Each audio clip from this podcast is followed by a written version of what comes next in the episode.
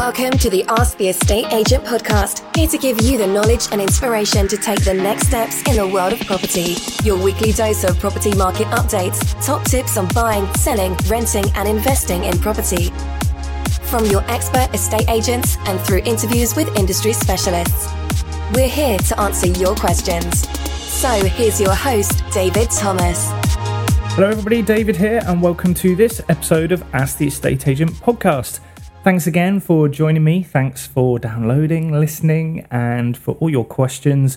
Um, today we've got a great little subject, more of a quick fire Q and A kind of um, podcast to answer loads of questions about the rent a room scheme, the rent your spare room tax free. Now, um, this is becoming an increasing uh, beneficial model for a lot of people, especially with the rise of Airbnb and things like that and the fact that the government um, are incentivizing and giving a bit of a, a tax free element to you being able to utilize your property. So if you have spare rooms and you're able to rent them out, then um, it's a great way for you to earn a little extra income. So, uh, what I'll do is fire through some quick questions and answers, which will hopefully um, give you a real good insight into the scheme and how it all works and it's a definite little thing to consider, especially if you have those empty rooms just sat there and you feel comfortable in sort of renting them out. Um, then this could be for you. So the first thing then is what is rent a room? Well, landlords typically get taxed on income they earn from renting uh, property out. But under the government's rent a room scheme, householders can earn an income from letting spare rooms. And the best bit you receive tax relief on it. So, do you have to be a homeowner? No. Rent a room is available to both homeowners and tenants with furnished accommodation. So, if you're a tenant, you can still sublet spare rooms under rent a room, but you must make sure your own lease agreement permits it first, as many will not. So, this um, needs to be very carefully considered if you are renting a property.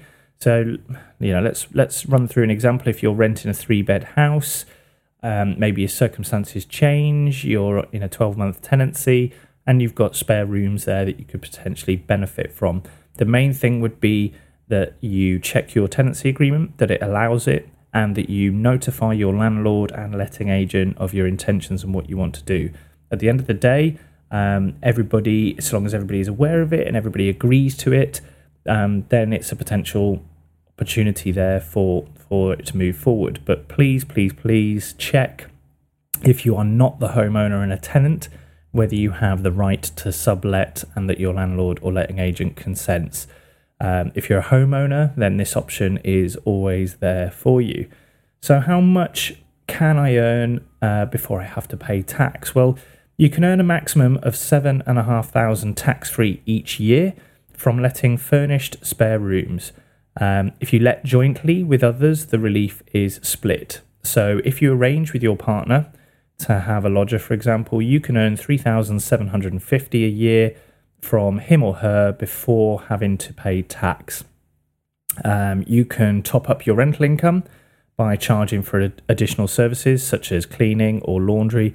But remember that all income received from letting spare rooms during the tax year will be taken into account under the rent a room scheme. So, what accommodation is covered by the rent a room? Well, the tax exemption under rent a room is available for a room or an entire floor so long as the accommodation is furnished and within your only or main residential property. Um, so long as you meet the criteria, you can also apply rent a room to furnished space in bed and breakfasts and guest houses.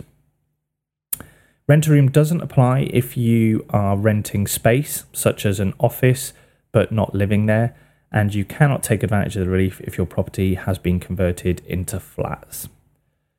So, do I have to join Rent a Room, the scheme? What is it? Well, if the total income you receive from letting your spare room each year is less than the Rent a Room threshold, then your tax relief is automatic. You don't have to do anything. Um, but it's if it's over the threshold, you must complete a tax return to HMRC. Um, so if you're under that threshold, you don't need to do anything. It's all taken into account. Um, with your normal sort of tax relief. But if it's over that threshold of seven and a half thousand, then you must complete a tax return to HMRC. Um, you have two options for this. Number one, opt into rent a room, so claim your relief on the first seven and a half thousand on your tax return, but you must opt into it. Um, number two is opt out of rent a room, so don't sign up to the scheme and instead record your income and expenses on the property pages of your tax return. So there's two options there available um, as to how you do it. But basically, if you're over the seven and a half thousand, then you need to look into um, those those options. I would definitely uh, just run it past your accountant to make sure that you're doing it in the best possible way for you. How many people does Rent a Room impact? Well, there are thought to be 19 million empty bedrooms in homes across England alone. Uh, and this is according to uh, Matt Hutchinson, director of flat and house share site spareroom.co.uk um, and apartment share site spareroom.com in New York. And, uh, you know, 19 million empty rooms. And, you know, it, it's, it's crazy, really, the potential that's there and um, how much that could help people as well. So, uh, you know, just think freeing up just 5% of these rooms would accommodate almost a million people. So, um, you know, if it is something that you're comfortable with, that you're considering, you know, there's the tax benefits there for you to be able to do it. And, um, you know, it, it's extra income at the end of the day. So if you've got those spare rooms, you're considering it, then um, I would just run, look at the figures, look at how much you're going to earn in the first place, um, how much rooms are going for in your area, and um, then I would just say seek advice from your accountant in terms of whether you need to notify and how how you go about doing that. But what a great opportunity that if you've got rooms sat there and they've got the potential to earn you tax free income, then it's definitely a option to look at. So I thought I would make you aware of it um, in case you weren't. And hopefully, it'll help a few of you out there if you've got those spare rooms to uh, make that income. So, thanks again for listening and for tuning in. And please do keep your questions and topics coming in. We are um, here to help you. So, please do send us anything that you would like us to cover in future episodes. Thanks again for listening and for downloading. And um, please do pass on any episodes that you think would be useful to other people as well. So the more we can share um, the podcast with as many people as possible, the more people we can help. So thanks again. And do reach out to us on social media Facebook, Twitter, Instagram, or visit our website, asktheestateagent.co.uk. And until next time, it's goodbye for now.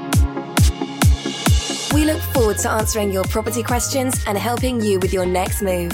Thank you for listening to the Ask the Estate Agent podcast.